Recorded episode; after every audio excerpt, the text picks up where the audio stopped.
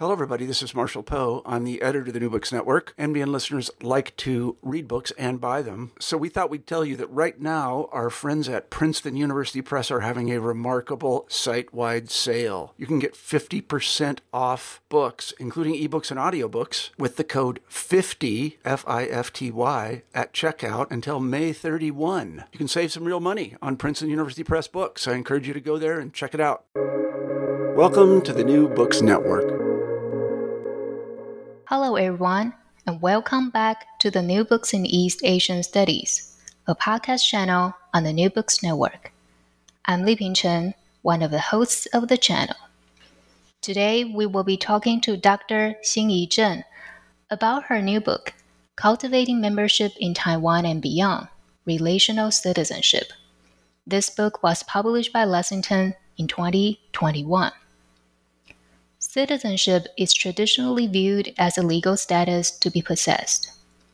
Cultivating Membership in Taiwan and Beyond proposes the concept of relational citizenship to articulate the value laden, interactive nature of belongingness. Cheng examines the role of relationality, which produces and is a product of localized emotions. Attends to particular histories and global trajectories embedded within uneven power relations. By focusing on Taiwan, a non Western society with a tradition to adeptly attune to local experiences and those from various global influences, relational citizenship highlights the measures used to define and encourage interactions with newcomers.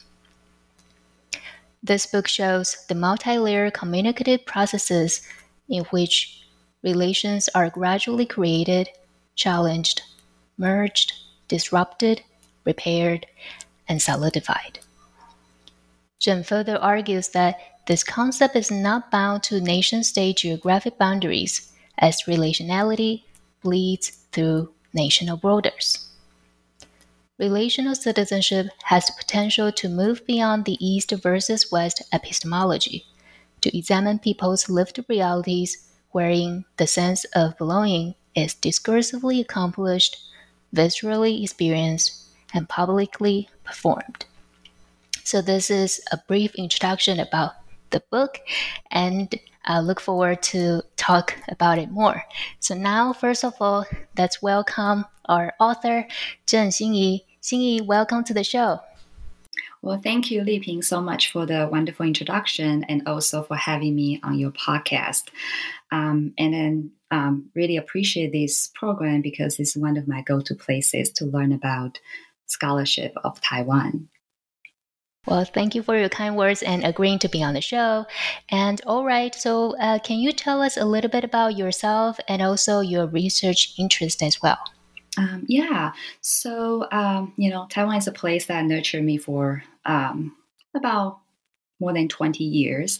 And after graduating from college in Taiwan as a sociology major, I gained a teaching assistant scholarship to come to the US for my master degree. And then later, um, I went into my PhD studies. And I um, study in the field of intercultural communication and my research interests have always uh, crossed disciplinary boundaries. Um, you know, communication studies, intersectionality studies, citizenship and immigration studies. And I am particularly intrigued by various ways identity formations occur. So I examine this process from a critical perspective that often you know, include post-colonial and transnational lenses. All right. Um, thank you for uh, sharing that with us. And um, so, uh, with that, so how do you uh, move to this uh, book project? Um, yeah, so this project uh, really was a result of various forces combined. Um, when I wrote my first book called Culturing Interface Identity, Communication, and Chinese Transnationalism, this was years ago. I was a grad student with a, a F1 visa. um, living solely on a US $800 monthly stipend, doing research as a pro-grad student uh, with a group of Taiwanese and Chinese migrants, immigrants um, living on the US uh, Mexico border and working there as well. And then in 2007, I became, you know, H-1B visa holder, and then in 2015, I gained my US citizenship. And I started to really reflect more deeply on the meaning and feeling of being, you know, an F1 visa holder, a H1 visa holder, and then to, you know, a, a US citizen um, passport holder. And it also happened during the time when there was a lot of um, I suppose like louder voices about the dreamers, and later, you know, um, uh, the deferred action of childhood arrival DACA became more prominent conversation in the U.S. And whenever I visited Taiwan, I also noticed more newcomers, and I I read more news about um, newcomers in Taiwan. And because of my research interests, my curiosity started to grow. Um, you know, I just decided to embark this journey as a dual citizen, right? Like I'm, I'm Taiwanese citizen and also a U.S. citizen, and also working as a faculty in a in a U.S. institution. So in a way, this book um, was written as as my personal and professional quest um, to just gain a deeper understanding and, and sorting out my feeling of a sense of being a citizen. Thank you for sharing that with us. And especially you mentioned when individuals cross the borders, you know, either it's national borders or language border, cultural border. And always come with that border is the legal status, this kind of like designation of their uh, identity or legal identity. And you mentioned that also different contexts in workplace and also in uh, personal life as well. So you mentioned citizenship, and this is also a keyword uh, from uh, your book title and also your book as well. So first of all, I would like to know um, what do you think about citizenship? And uh, what is the differences or similarity between citizenship and membership, as both keywords are in your book title and also later in your analysis of different cases as well? Yes. Um, yeah, thanks for noticing that those two keywords I was trying to um, highlight in the book title as well as the the book uh, itself. Um, so, citizenship is mostly um, or most commonly viewed as this, you know, sort of exclusionary transaction um, of rights and obligation between legal members and their stat, their state. Um, so this is mostly a you know political science scientist, for example, um, Charles Tilly's um, definition. So there is this sort of inclusion and exclusion process by nature. And I want to talk a little bit about uh, perhaps a, a, brief development of this concept uh, in the field, right? So um, during the 1950s, uh, sociologist um, Thomas Humphrey Marshall, based on the British experiences, expanded this notion of citizenship into like a civil citizenship where one could have representation in courts and there's a political citizenship that let, let people to participate in politics and also social citizenship that offer you know citizens these opportunities to and rights to to be uh, well to prosper. So uh, for example uh, receiving educational opportunities. And in the about mid 1990s, uh, American anthropologist Renato Rosaldo um, adds another dimension, which is a cultural citizenship, and that um, explains the rights for minorities to be culturally different. So you know, since then there have been a lot uh, more nuances add to the idea of citizenship based on identities such as you know gender, sexuality, uh, race, socioeconomic status. So, um, so this uh, has been a very vibrant, um, vibrant field. And so there is indeed similarity between citizenship and membership. Um, so, like we mentioned earlier, um, it is about a member's relation, legal relations to the state. Um, and then both really are um, possible to be uh, purchased, right? And then they allow the individuals access to resources. So if you if we're thinking about the uh, just the idea of passports, um, you know, in 2014, uh, the New York Times had an article reporting how uh, wealthy people from places like China and Russia were uh, buying citizenship of Malta. This is an island. This is an island nation between um, Sicily and North Africa, and it's also a EU um, member. So, citizenship and membership um, acquiring of such allows a person um, resources and mobility um, to some extent. And so, being a member of a group um, at the same time entails, you know, certain expectations, um, paying taxes, uh, following rules and, and regulations to maintain the functioning of the entity So there's that similarity there. However, I see membership um, entails a notion of belonging um, that goes beyond the legal or political affiliation to a nation. So, in a sense, one can be a citizen to a nation, yet not feeling belong at all times. So, the sense of belonging is what I'm interested in exploring in the project. Yeah, thank you for this amazing uh, layout of both keywords in terms of the privilege or expectations that both uh, keywords uh, might uh, include, but also this very interesting uh, layer of belonging as you mentioned, some people might get uh, citizenship in one country, but that not necessarily feel belong or they feel um, as a member in that particular uh, country. So uh, with this uh, two keywords tackled, another keyword is uh, relational and relationality. So can you tell us about your use and approach of the word relationality, and also what is the relational citizenship that you developed in this book?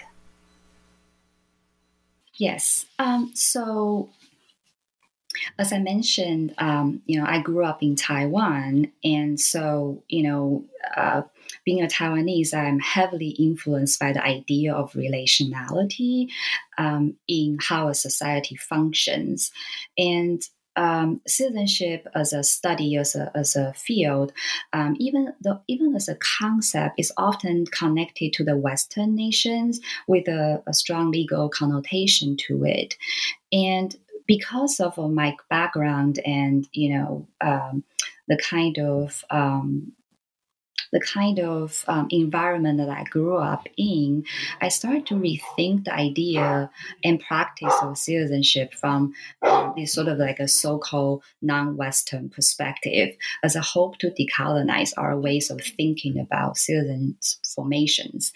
Um, so I came to learn about um, um, there's this Italian sociologist Donati. They, uh, he proposed this idea of societal citizenship, and um, basically it is a, a relational set of rights and duties of individuals and social groups.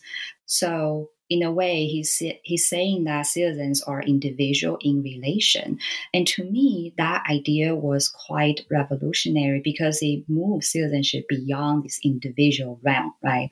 Um, at the same time, it still um, remained viewing citizenship from the rights based ideology that's informed by the Western liberalism. And I wanted to explore how this element could be built into a theory, um, sort of trying to see an idea in action. Um, so the way I see um, citizenship is not rights to be owned, right? But it's rather a relationality accomplished by multiple parties through communication. And I call this process relational citizenship. And in a multicultural society, relational citizenship is a strategy um, that would allow, you know, interruptions, um, realignments, or sometimes in enhancement of uh, national identity of loyalty. Um, so uh, for example, you know, one of the elements in relational citizenship is how relational distance, I call it relational distance, uh, between members could be constructed to create this sense of belonging or lack thereof. Um, so, the way the distance is managed is really rooted in the deeply held local values. And so, for example, in Taiwan, the idea of qing um, which roughly can be translated into emotion or affection. So, this idea of qing became a key element to generate how society feels towards certain members. And these, vo- these local values can very quickly draw visceral and bodily kind of reactions to members um, and, and to our fellow you know um, citizens so that's how I um, see relationality as a key uh, um, ingredient, if you if you will, when we uh, talk about and think about the um, the the concept and the process of citizen making. Right, and then especially you mentioned this non-Western perspective in the uh, citizen formation, individual, but also in terms of their belonging, relation, um, sometimes confrontation uh, with the uh, community. And I'm looking at the book cover since we're um, unpacking every keywords about your book title. And one thing I do like to mention is your book cover, the uh, painting there. So, uh, Hsin-I, would you like to tell us more about the uh, painting, uh, I mean, the book cover, and then how it is related to the concept of relational citizenship that you are developing?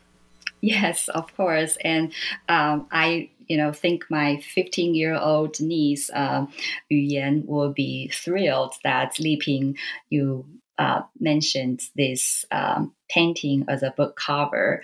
Um, so I thank you on her behalf here. um, so my uh, niece did this painting um, called gardening Tayal's memory. Tayal is uh, one of the indigenous, indigenous group um, in Taiwan, and she, I believe, was about twelve or thirteen when she um, um, created that painting. And um, it is a painting that shows hands um, holding on each other. So, um, in a way, that uh, reminded me of the concept, or to me, it illustrates the concept of relational citizenship.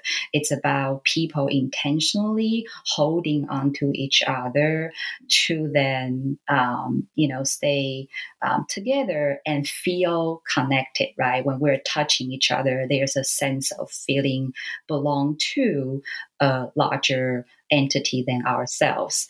And the background of these hands in the painting were just mountains and you know green mountains very lush. And that's uh, to me what uh, my hometown taiwan uh, refers to. As long as um, individuals are um, willing and consciously holding on to each other and feeling each other's presence uh, that is a um, citizenry, a group of citizens, um, you know, uh, uh, working together and being existing together in a space. Um, so that's the reason that I chose her painting as a cover for this book.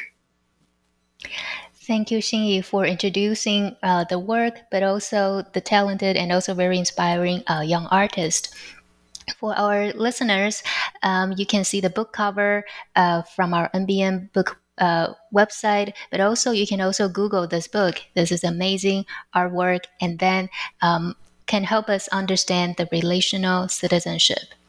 So we talk about the different theoretical uh, framework and conceptual model about uh, citizenship, membership, and relationality. So now we talk about Taiwan. And uh, many of our uh, listeners are interested in Taiwan, but may not necessarily familiar with the context for your analysis. So, can you tell us a little bit about the uh, context, either history, politics, or culture, that is central to your research context in this book? Um, yes, I really appreciate the opportunity to offer some background of Taiwan, and uh, I'm going to try to, uh, you know, be brief here.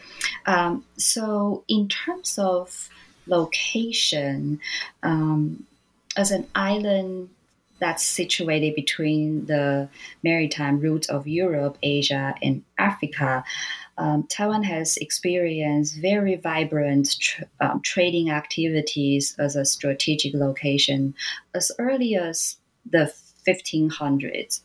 And because Taiwan was an unclaimed island sitting at the intersection of the Western and Eastern seas, it became a prize that the European power vied over and they were um, Chinese traders and uh, fishermen who were able to translate Aboriginal languages mixed with um, some Chinese words.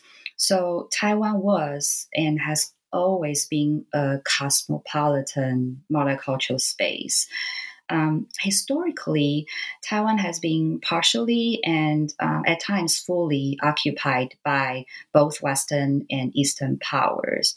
Um, from the Dutch, the Spanish, the Ming loyal, you know, Zheng Chenggong and um, his his uh, offspring, the Japanese to the KMT uh, Kuomintang um, after uh, the uh, after World War II, um, Taiwan's people have been adapting to different regimes and um, therefore have been hybridizing their identity. And relating to its um, history is this sort of cultural aspect, right? So um, after the Dutch East Indian company arrived, they further encouraged Chinese emigrating to Taiwan as a way to cultivate the land and also, you know, bring them revenue because they taxed them, um, and um, using them to help. Uh, you know, to quell the Taiwanese Aborigines' resistance and rebellions against the company's exploitations. Um, so Han settlers were encouraged to, you know, settle the land, and these land were owned by the Aborigines who were primary um, hunters.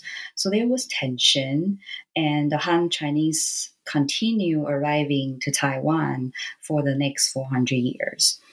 And after the Dutch left, um, Koxinga, Zheng Chenggong, a Ming's loyal um, you know, occupied Taiwan, and um, his family became highly influential with trading activities in South and East China seas. So there was a lot of right interactions and connections. So Taiwan is never like an island isolated, right? It's always this, you know, uh, mutual influences and a lot of inter- exchange uh, within its its neighboring environment. And because they, the Zheng's family uh, was so wealthy um, as a, you know, uh, sort sort of form formidable pirates.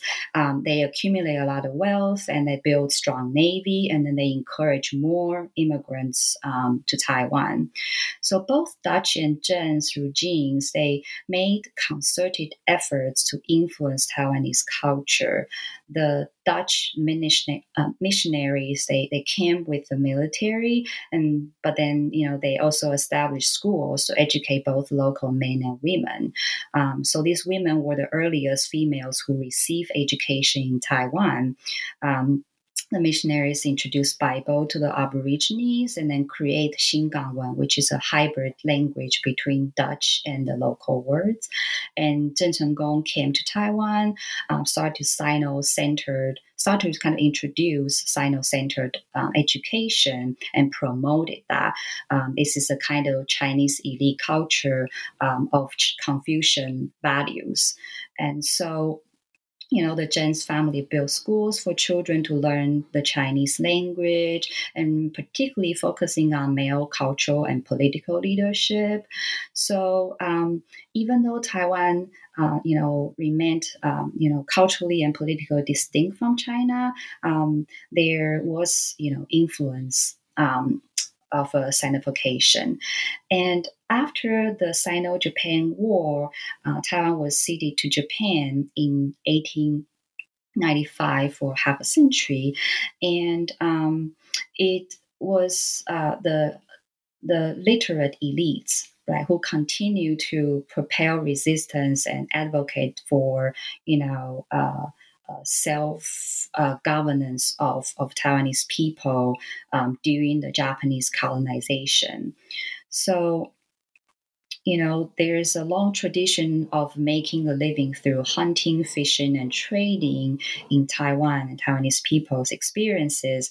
Uh, therefore, the transnational characteristics mixed with Eastern and Western cultural expressions uh, continue to develop throughout Japanese um, um, colonization. Um, and after World War II, um, the Allies uh, decided to reinstitute Taiwan to Dr. Sun Yat sen's Republic of China, um, that was led by Chiang Kai shek. And Chiang Kai shek appointed the Fujian governor, um, Chen Yi, to uh, uh, basically as a minister, a minister of Taiwan. And the mainlanders saw themselves in the position of, you know, I'm going to put in quotation, freeing Taiwan from the Japanese colonial imperialism. So they expected Taiwanese um, people to appreciate and give all their devotion to the KMT's um, efforts of the in the war to fight with the communists.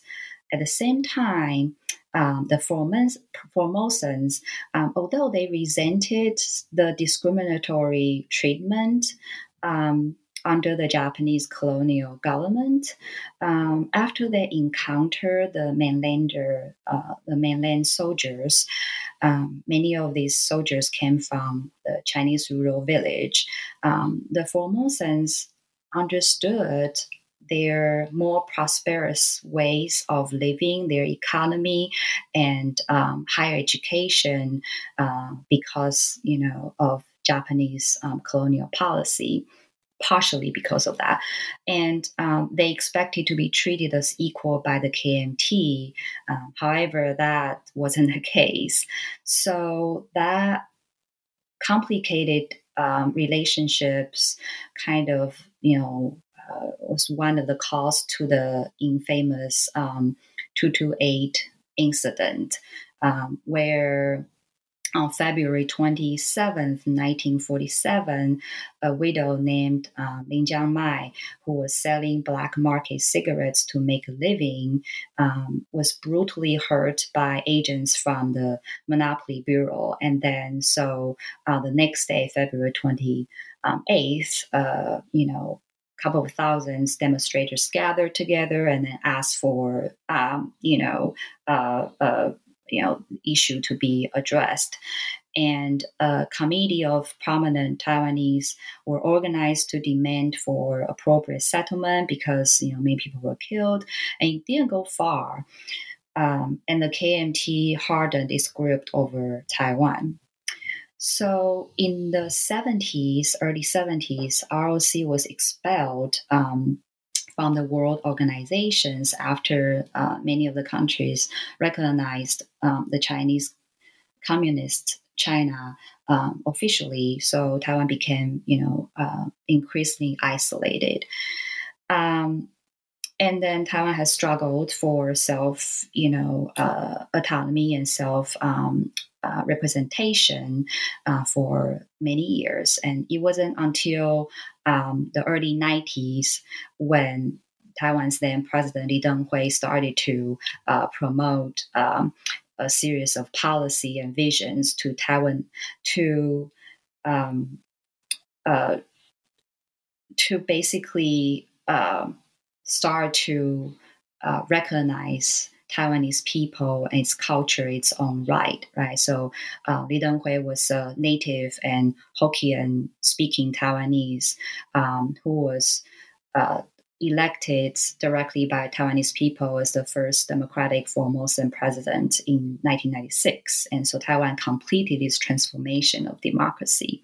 So since then, Taiwanese people had directly um, in, elected three presidents, two of whom were native born from the DPP party, uh, Democratic Progressive Party. So, although Taiwan has become more open and democratic, the uh, PRC, People of Republic China's pressure on Taiwan's self identification never was absent. So, it was under this historical context that the newcomers arrived Taiwan. Right. And then um, thank you for laying out this uh, historical chapters of serial colonizations by different powers and also political transitions from uh, authoritarian regime and now a democratic uh, society as well. And you mentioned this kind of different and also multiple cultural influences and especially wave of immigrants. And this lead to, or uh, later we'll talk more about the newcomers as well. So, with all this different uh, transition, different changes in Taiwan's history, so what are Taiwan's experience in citizenship development? Um, as I mentioned, um, you know, Taiwan has been and then you know Taiwan has been subjugated under many foreign powers, and in each of these uh, period, there had been resistance against the, you know, sort of uh, imposition of ruling from the outside of the island, and each of these resistance, uh, in my in my view, um, created, regenerated, and added to this sense of subjectivity. So during the Dutch rule, there was a Chinese farmer Guo Huaiyi gathered an army of you know uh, many Chinese who live in Taiwan at the time at the time to um, you know fight against the Dutch. Um, you know exploitation and during the japanese colonization similar things happened taiwanese elite you know advocated for uh, creating uh, a middle school in Taichung that was, you know, at the same level as the middle school in Japan, right? So there were um, and had always been this this kind of incidents where um, Taiwanese people recognize their own um, agency and their own identity that was distinctively Taiwanese. Um, and that sense of you know, consciousness continued to grow. And as I mentioned earlier, under Lee Teng-hui's presidency, there you know started to become even more pronounced and articulated, you know, in the in the concept of Bentuhua, right, Taiwanization, and and the process. Um, uh, you know, inherit this tradition of um, um, developing a sense of self without negating all the past influences, um, particularly in, in recent years. And um, up, and this is the you know the the context that's the you know the the newcomers uh, come into in a society that had struggled with, um, you know, understanding their traditions and potentials to um, continuously to become, you know, quote unquote Taiwanese, right? So it's a very sort of a open um, uh, concept in the making at the present time. And up to 2018, more than 600,000 new arrivals moved to Taiwan because of marriage, and more than 75% were female. And the marriage immigrants and their offsprings are classified as the new immigrants and as the fifth largest ethnic group. And um, and at the same time, um, Taiwan had approximately 700 um, and you know seven sorry 738,000 foreign residents. Um, the majority coming as foreign laborers from Southeast Asia to work in the 3D industry, the dirty, dangerous, and difficult. And this was a result of policy that try to respond to labor shortage. And there were um, also uh, the so-called professional, uh, you know, uh, uh workers uh, amongst these uh, foreign residents, and these professional uh, workers come from you know places like United States, Malaysia, um, India. So um, there was a, a as of um, 2018, uh, there's a new economic immigration law that allows middle level technical manpower to apply for permanent residency and settlement of their family. However, um, the you know this this this law really was meant for um, middle and upper class uh, newcomers, and uh, because there's a requirement of a, a, salary amount for monthly salary between like a thousand US dollars to thirteen hundred US dollars.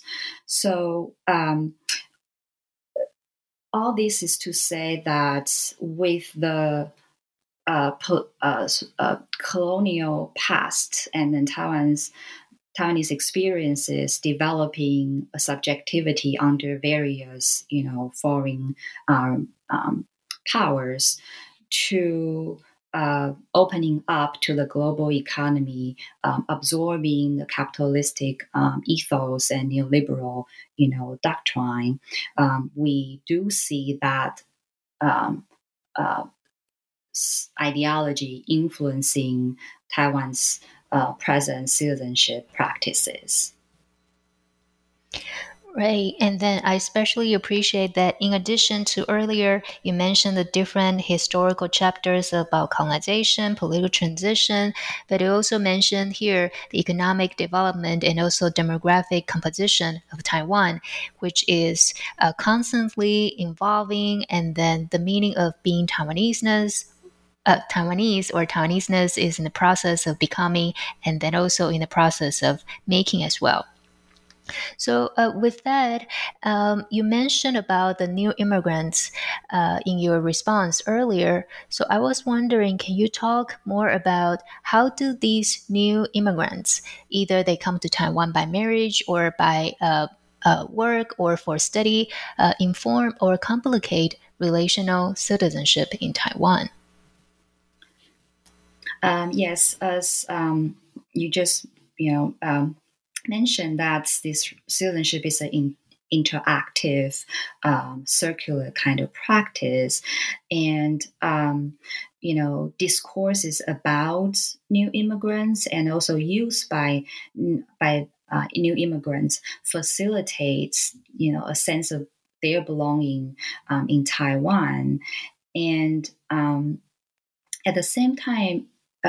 Newcomers they, they experience belongingness differently. So um, in my work i um, illustrate how relationality serve as a narrative strategy of citizenship making in Taiwan, and it is done through constructing this this ideal citizens um, who relationally is located in family. So on the one hand, um, the public discourse use new immigrants to um, use the relationality of immigrants to, um, you know, to kind of uh, create these ideal citizens of uh, of Taiwan, and um, so. Uh, for example, when the term of new immigrants or new residents, 新住民, appeared in uh, public discourses, um, it is oftentimes refer to women who come from Southeast Asian countries, and the term new residents and family are frequently combined. So that makes them inseparable from the do- domestic uh, family sphere, right? So, um, words to describe these newcomers um, usually are like mother of the Taiwanese son, wife of the husband, daughter in law of Taiwan, uh, foreign spouse, Vietnamese mother, Indonesian bride. Um, so uh, their membership is really centered around their relationship to Taiwan. and or to a you know quote unquote real Taiwanese, right? So um, they are. Uh, or their relationality is established um, through their uh, their belongingness is established through you know their relationality to Taiwan in public discourses, and and that's sort of how they are implicated. Um, at the same time, they also um, use certain you know this this this uh, relational terms to describe themselves, right? So they themselves participate in the uh, public discourses of um, constructing re- relational citizenship. Um, so, for example, uh, many of the new immigrants I, in, I interviewed during my field work, they use phrases like, you know, um, sisters from Vietnam, uh, 越南来的姐妹, um, uh, sisters from Indonesia, 印尼来的姐妹, um, I want to go and be with my sister, uh, 我跟姐妹在一起, or I, I come here to help my sisters, right? Uh, 来帮忙姐妹. So then themselves oftentimes um, you know, uh, embedding themselves with this discourse of relational citizenship to identify themselves and connecting to members, um, other you know, new immigrant um, uh, members in Taiwan. Um, I do want to point out that uh, to many of these newcomers from Southeast Asia, uh, this type of fictive kin networking practice is not new. Um, nevertheless, um, there is a very strong sense of, um, you know, uh, resorting to relationality as a way to establish their belonging um, in Taiwan.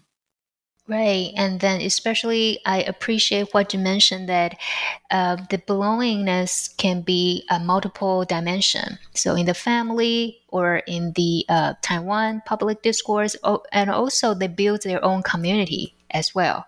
Uh, they are they are sisters or they're people, and then they are kind of building and expanding uh, their community. So, uh, with that, and uh, we talk about the public discourse about new immigrants as well. So, uh, in your book, there's one chapter about space. And this is about two different spaces. It could be the physical space and it could be virtual online space. So uh, I would like to hear more about how this physical or uh, or and uh, online spaces tell us about the mundane and performative nature of the relational citizenship. Um, yes, I really appreciate you pointing out to this mundaneness of um, relational citizenship performances. Um, so, one of the unique situations in Taiwan citizenship is that the majority of the newcomers share similar physical characteristics with those who um, arrived earlier, right? So, um, like one of my interviewees said, um, we're no different than what Taiwanese citizens may look like until we open our mouth and speak. so, you know, new immigrants in Taiwan can, to some extent, pass as Taiwanese. Um, however, you know, being invisible um, risks of being forgotten, right? So to assert their presence in Taiwan, public spaces become arenas to witness um, their presence and also to struggle over um, their belongingness. So these places, uh, whether it's physical space or online space, um, are what um, anthropologist Mary Pratt called contact zones, where cultural meets, clash, grapple with each other, uh, oftentimes in context of unbalanced power relations. So, um, one example of the physical place where um, I really saw this relational citizenship um, unfolding uh, was during one of my research trips. I visited the new immigrant cultural hall in Taoyuan, and this is um, the fourth. Taoyuan has the fourth largest immigrant population in Taiwan. And this building was interest, interesting because um, it used to be Taoyuan Police Department. And in two, um, 2018, it was renovated to become a cultural hall for new immigrants. So, you know, symbolically and materially speaking, um, it, it, holds a lot of significance. And during my uh, field trip there, um, there was an interactive art show called um, Dear Future Me, and it was an exhibition of um, um, photo- photographs that were taken by new immigrants after taking a workshop, uh, taking a series of workshops, and the workshops was held by you know the local government with the you know I believe a sociology professor from Taipei's um, help. So um, after you know attending a series of workshops, um, um, eight female they call them cultural ambassadors. They display photos that um, they took, and these photos uh, represented who you know she is and um, who she has become since um, she left her home country, and there were eight stations there. Each station has a portfolio in five languages English, Indonesian, Mandarin, Thai, and Vietnamese. And um, in the portfolio, uh, basically, uh, there's description uh, where participants explain her journey of relocating to Taiwan, and they talk about these everyday activities they engage in, like working in the factory, caring for family, working farmland, starting a new business, and they talk about these everyday activities as a way to demonstrate their citizenship by relating to the audience. Because as an audience you know i we see these everyday activities everyday living um, like what you know many of us do. And we start to imagine a stronger uh, connection. And so to me in this public and also intimate space, the ways these members relate to each other and to Taiwan uh, were witnessed. What uh, while their differences were actually manifested in various languages, cultural practices, nationalities, and occupation. So, this community hall um, conjures a sense of imagination about the future. Um, and then I call this this act as collective dreaming. So they're talking about the past, the present, but inviting us as audience to imagine what the future could be. Um, so in addition to physical space, the online spaces also are arenas to witness various relationality in action. Um, Taiwan Public Television produced several award-winning shows that has online platforms, and these shows are about newcomers um, in Taiwan. And one of the shows called um, Oh My Taiwan Style, that's um, to basically show international students perspectives and experiences of Taiwan. And one episode featured Cho Huan, a Vietnamese graduate student in education who teaches Taiwanese people Vietnamese language and culture. And Cho Huan's mother uh, was also a newcomer in Taiwan. So um, the audience learned that Cho Huan, um, from watching right the, the episode, the audience learned that Cho Huan and her Taiwanese boyfriend um, who um, you know uh, collaborated with her to create uh, online video clip uh, clips of Vietnamese language lessons. So by watching these videos, um, we as audience witness these interethnic couples showing you know ways to expand Taiwanese views uh, Taiwanese viewers' image of the Vietnamese uh, newcomers because there were you know, stereotypes of you know Vietnamese newcomers um, as, as cheap laborers or foreign brides, and from that stereotypes to now because we're watching you know both collaborating as equal partners, um, there is a sense of um, seeing and witnessing a, a equal partnership um, uh, whose uh, or at least you know Qiu Huan as a equal partners to um, her boyfriend.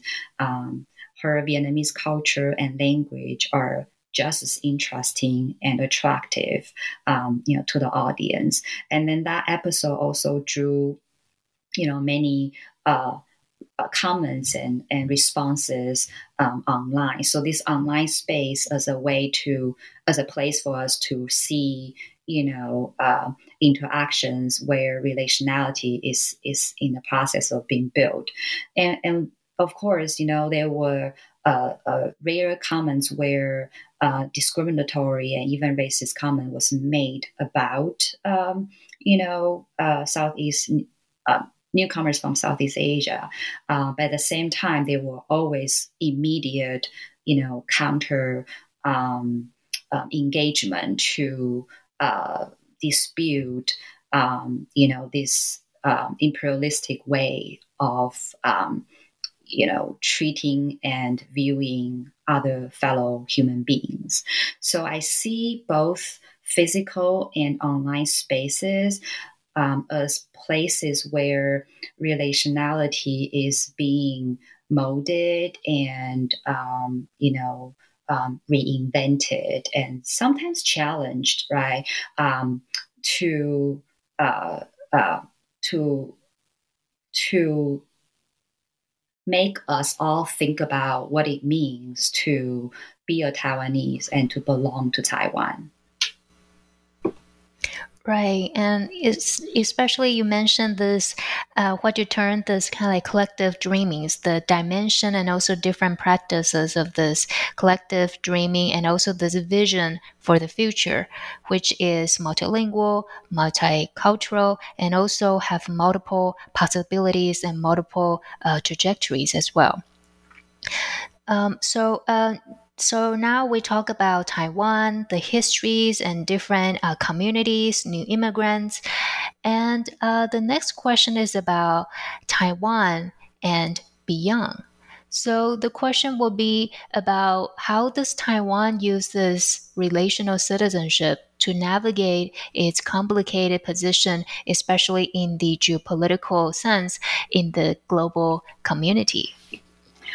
Um, yes. Um, so I wanted to also um, kind of add a little bit more onto um, these sort of performances of um, of relational citizenship um, that is oftentimes to be struggled over. So there, you know, has been you know conflicts and and fights for uh, newcomers' presence in Taiwan as you know uh, full members that belong, right? So I don't. I want to um, you know uh, kind of uh, make sure that um, I also stress on that this is not all the kind of um, you know happy kumbaya you know kind of process. In the process, there definitely were you know struggles, and um, so, in answering your question about um, uh,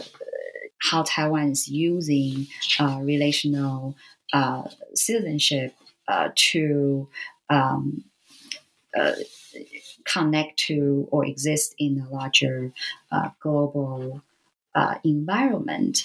So because of Taiwan's unique and complex positioning um, in the world constrained by the PRC, um, its citizens become, you know, an important avenue uh, to build its standing in the world. Right. So, um, in turn, uh, this need also allows its newcomers to gain their footings in Taiwan.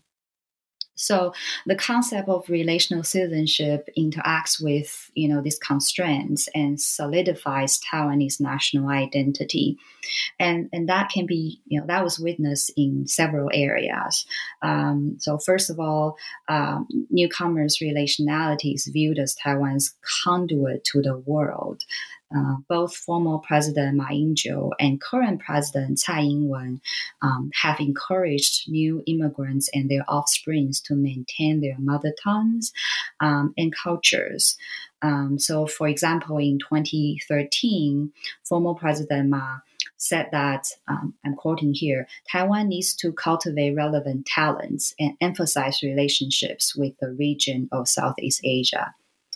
And in Tsai Ing-wen, President Tsai's first inauguration speech, um, she also announced this uh, new southbound policy to broaden exchanges and expand Taiwan's ties with countries in Southeast Asia and India. And then um, in in you know serious policy, there were programming and resources being you know um, dedicated to focus on the second generations living and uh, learning abroad, uh, spending summer visiting their parents' country of origin, and um, this cultural exchange served as slow media that brought about influences. So in you know both of the uh, the national leaders' uh, visions and, and policies, uh, we see second generation of immigrants' connections too, um, and also their language ability of uh, another country um, are. Uh, viewed as uh, you know a symbolic capital for themselves as well as for Taiwan, and sorry. So the focus on the newcomers' relationality uh, was effective because the language that was used to describe them uh, that's very heavily focusing on relationalities of um, of them to Taiwan. Um, using the concept of qing that draw the uh, Taiwanese um, native, so-called natives, to to um, to recognize and accept the newcomers' um, belongingness to Taiwan um, in the process. And at the same time, relational citizenship also helps create both internal and external borders. Um, many programs that offer resources to newcomers often use household as a unit for qualification. For example, in a 2018 program, newcomers could borrow tablets for um, um, for free up to 30 days. Uh, however, most migrant workers do not have family in Taiwan, so then they indirectly were excluded from you know the resources.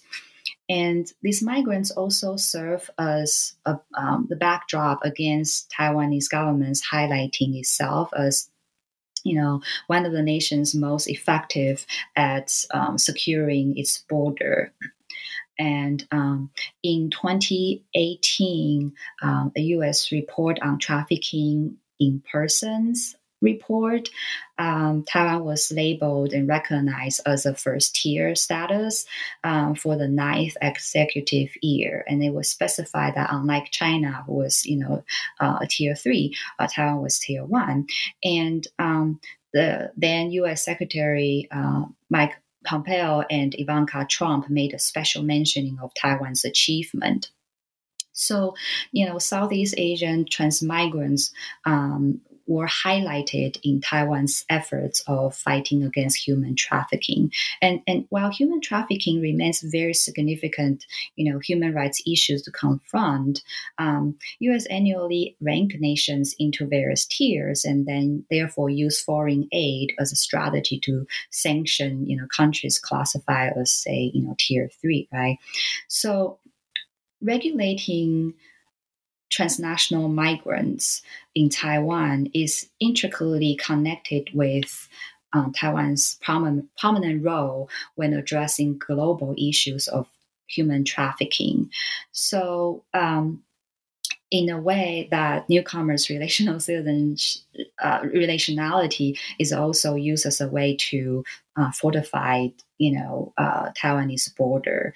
Um, so uh, certain newcomers are integrated into Taiwan's citizenry, while others are not.